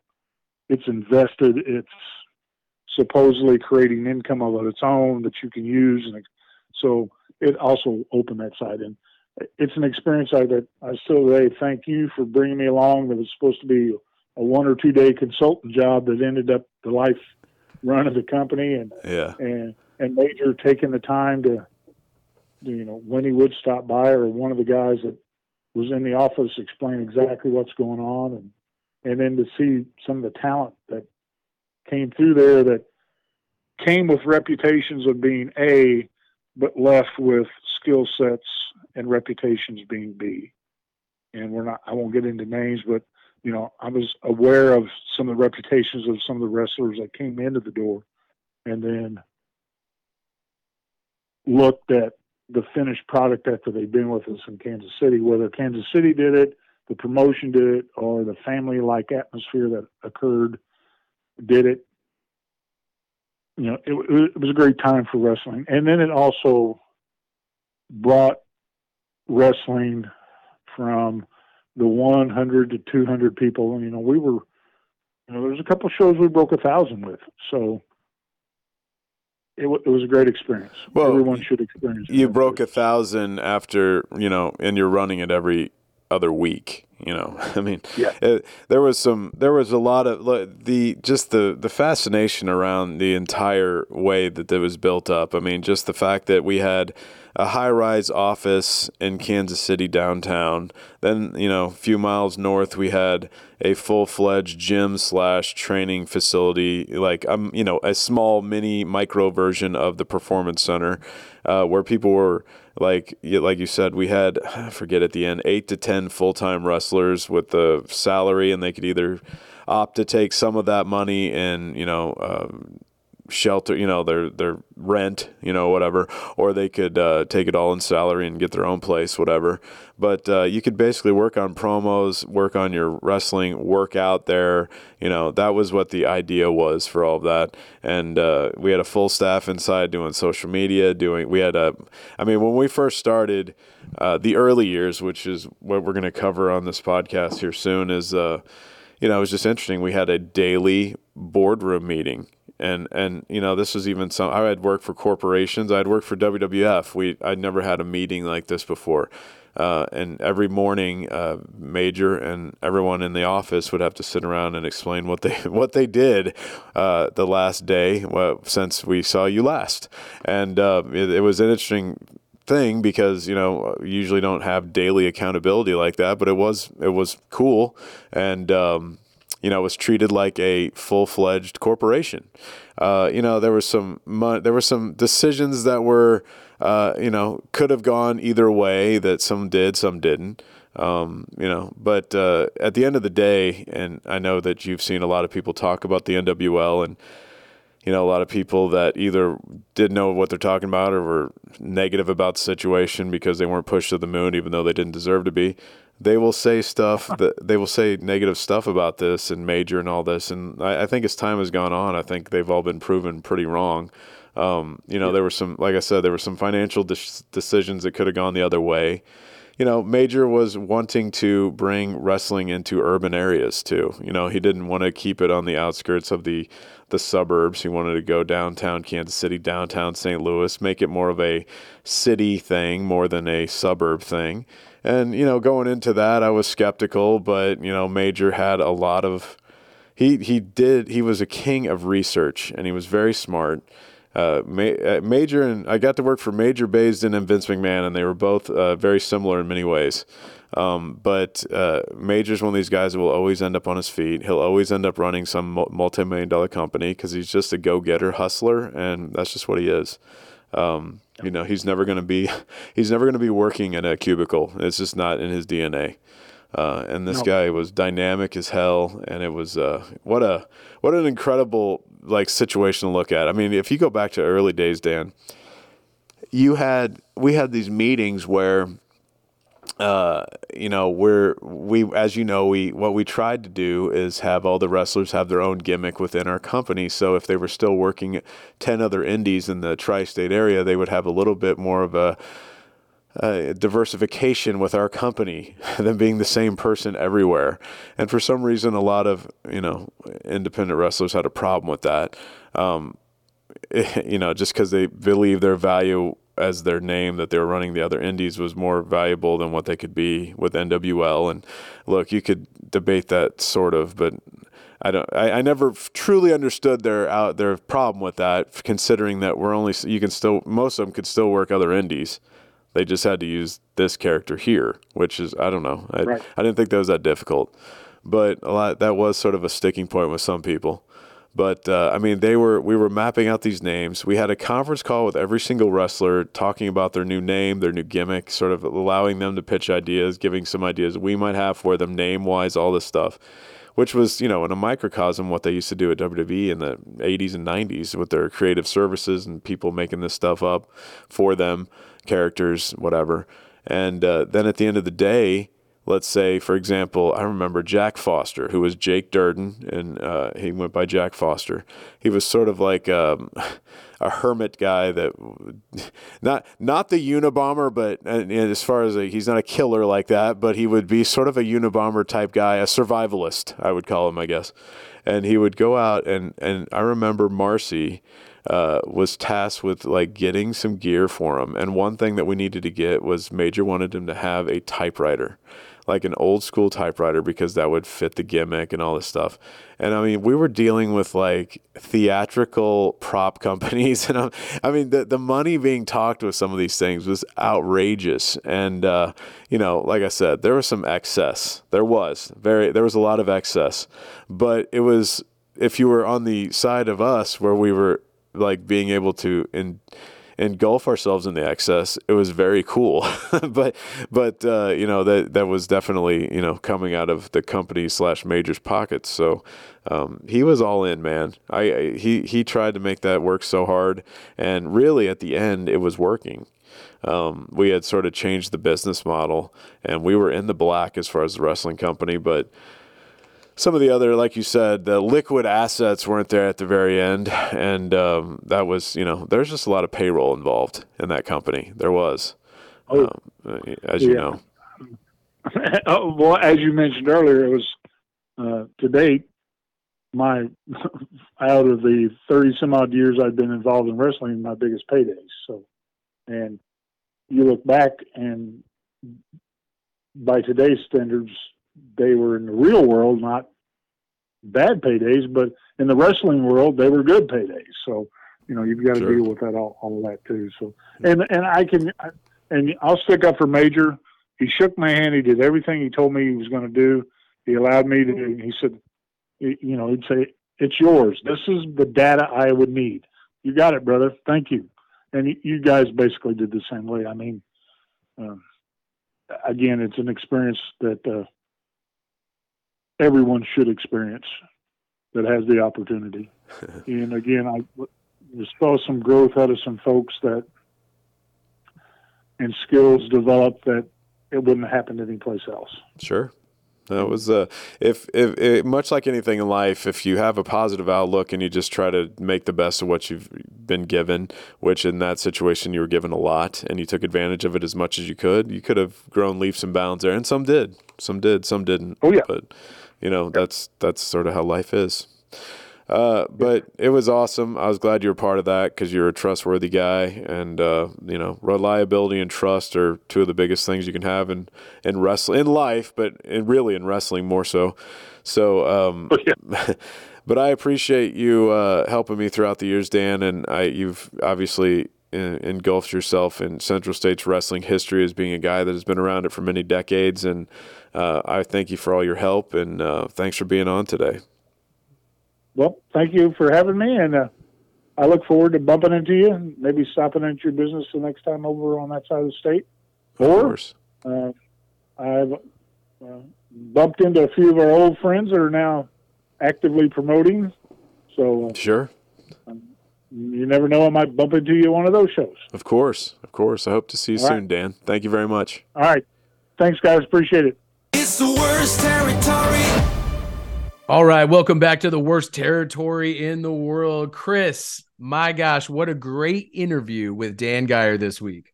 Yeah, you know, Dan is. Uh, I could get on the phone with Dan and talk for hours. He stops by the winery, and uh, will, you know, when he's on this side of the state, and like I just love talking wrestling with Dan.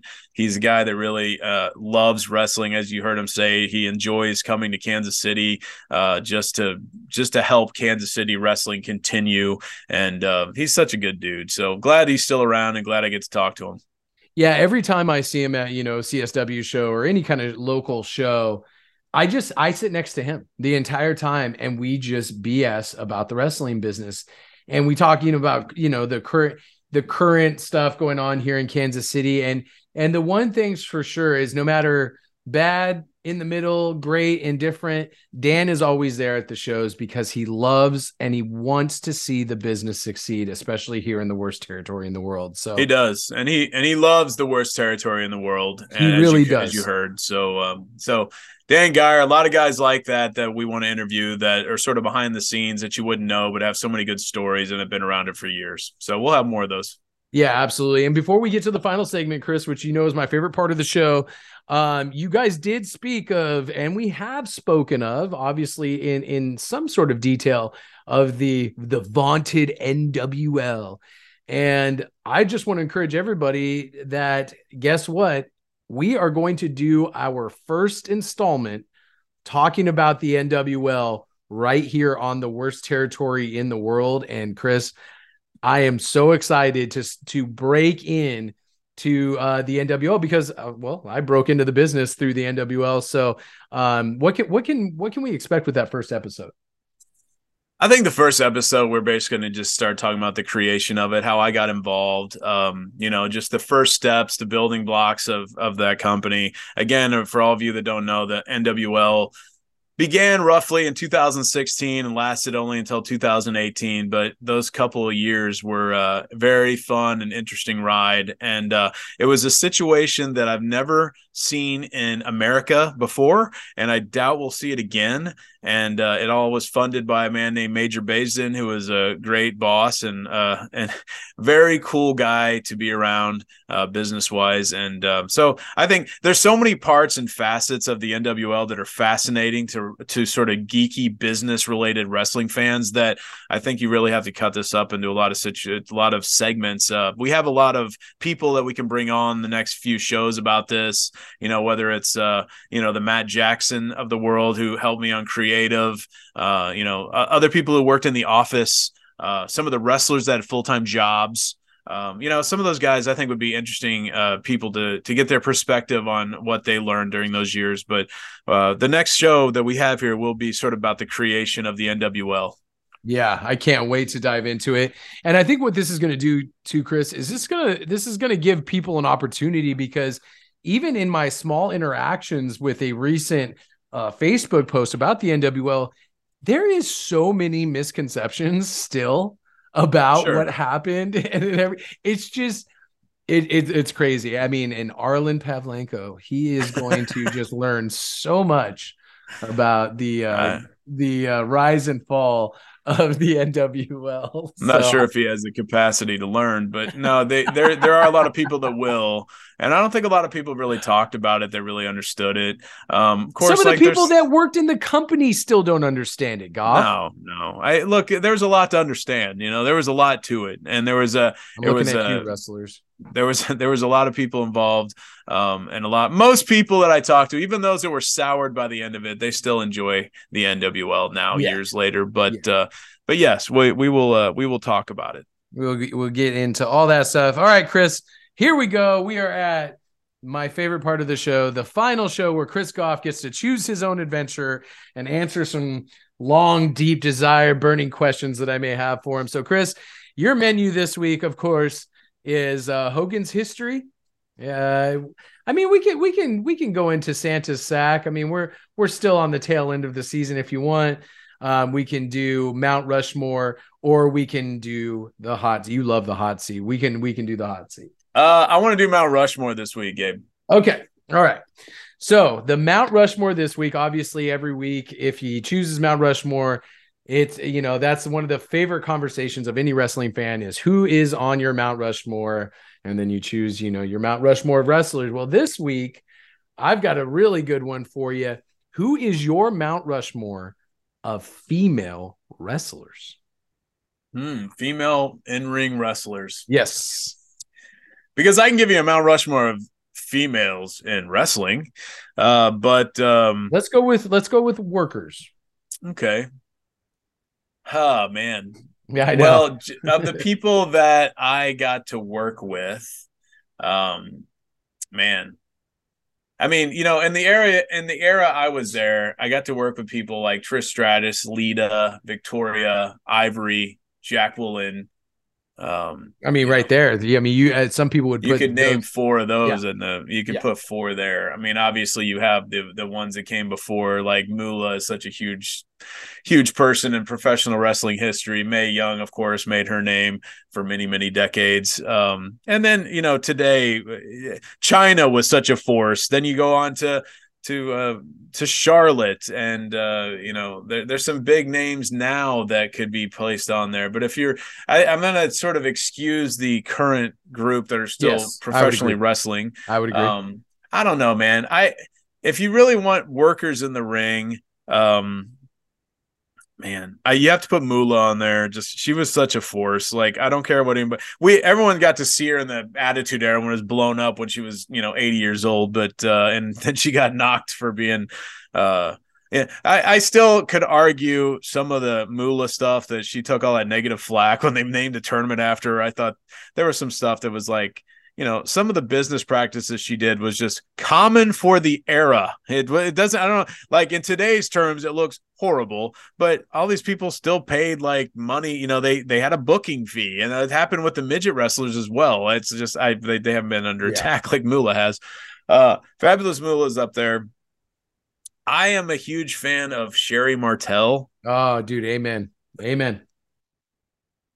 Um, she is a obviously most people uh, our age got to see her more as a manager, and she was fantastic as, at that as well. But she was a great, I, like, she was just great all around as a character.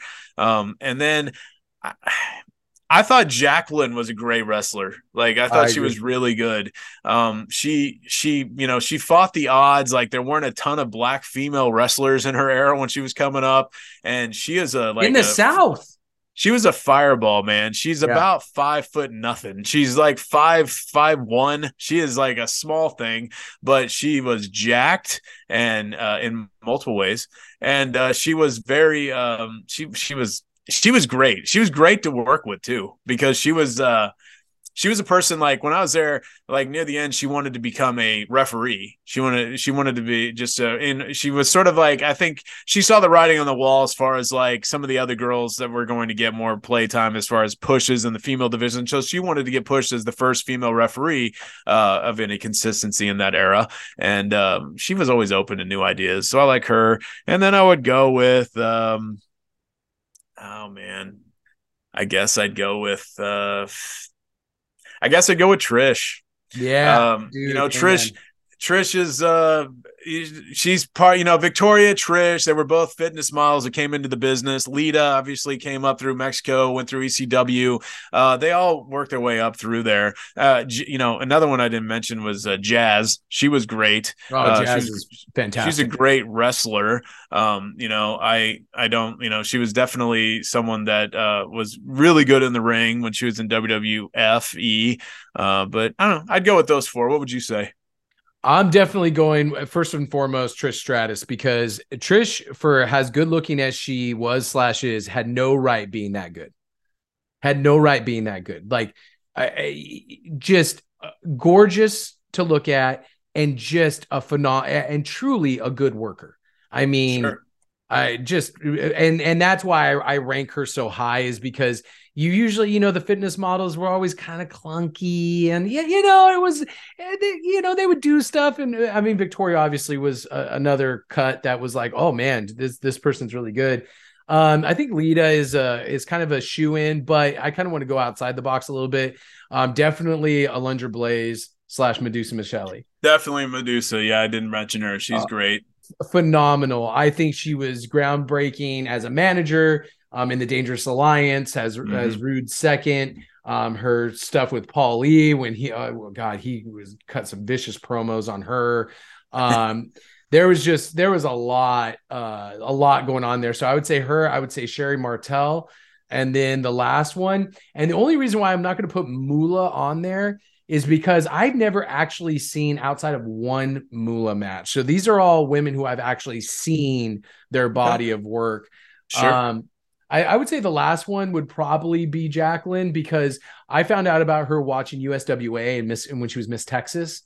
Um, and she was just tough as nails, man. And I gotta respect somebody that a- again, a black performer, tough as nails, who like apparently from all accounts is as sweet as sweet can be um behind the scenes and um I was about to make a really bad inside joke reference, but I'm not going to do that.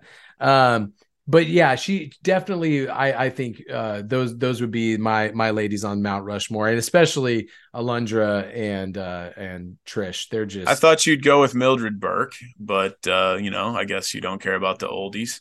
Um, what about like Chyna, dude? Chyna was like the Bo Jackson of wrestling. No. She came in with such a huge force, and then she uh, she left with such a quickly as well. She's a meteor in wrestling. She is like. Uh, you know, Nicole Bass is up there. I'm just kidding. Now. No. But Chyna was like a huge star, huge star, Huge very star. short, sh- very short lived, but uh, huge, star. I just never, you know, man. I can't tell you a good Chyna match off the top of my head. No, it, it wasn't. It wasn't as her matches as much as it was just her aura and the way she was pushed with Right. DX and just uh, it was just she was just a huge phenomenon in in wrestling. You know, you're not going to tell me like a lot of great Andre the Giant matches that you've seen either. But I mean, he's That's just a good huge point. star. That's a I mean- really good point. I mean, That's it- a really you know, like I mean, I gotta give credit. Like I told you, Ivory was around for years, going with Glow, and then you have, uh, you know, Natalya Neidhart has been in WWF forever. So you know, I mean, and Wendi Richter, she was a big one early Oh, on, good one. uh, back in the uh, rockin' rockin' wrestling days. So you know, there's so many people to choose from. I got to tell you, man, I'm shocked you didn't do Molly Holly on one of those.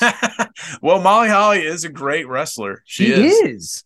Like, uh, she's she's underrated if anything and you know i molly holly is a good friend of mine and i and she she's definitely in the conversation she is, and that I was, I was like, okay, I know at least one of Goff's is going to be Molly Holly for sure because I know i'm trying not to be biased here Oh, okay. Okay. All right. Because I knew Yeah. you know you guys had a, a friendship and everything going back to WWE. So, um, anyways, all right. Well, that is our Mount Rushmore for this week.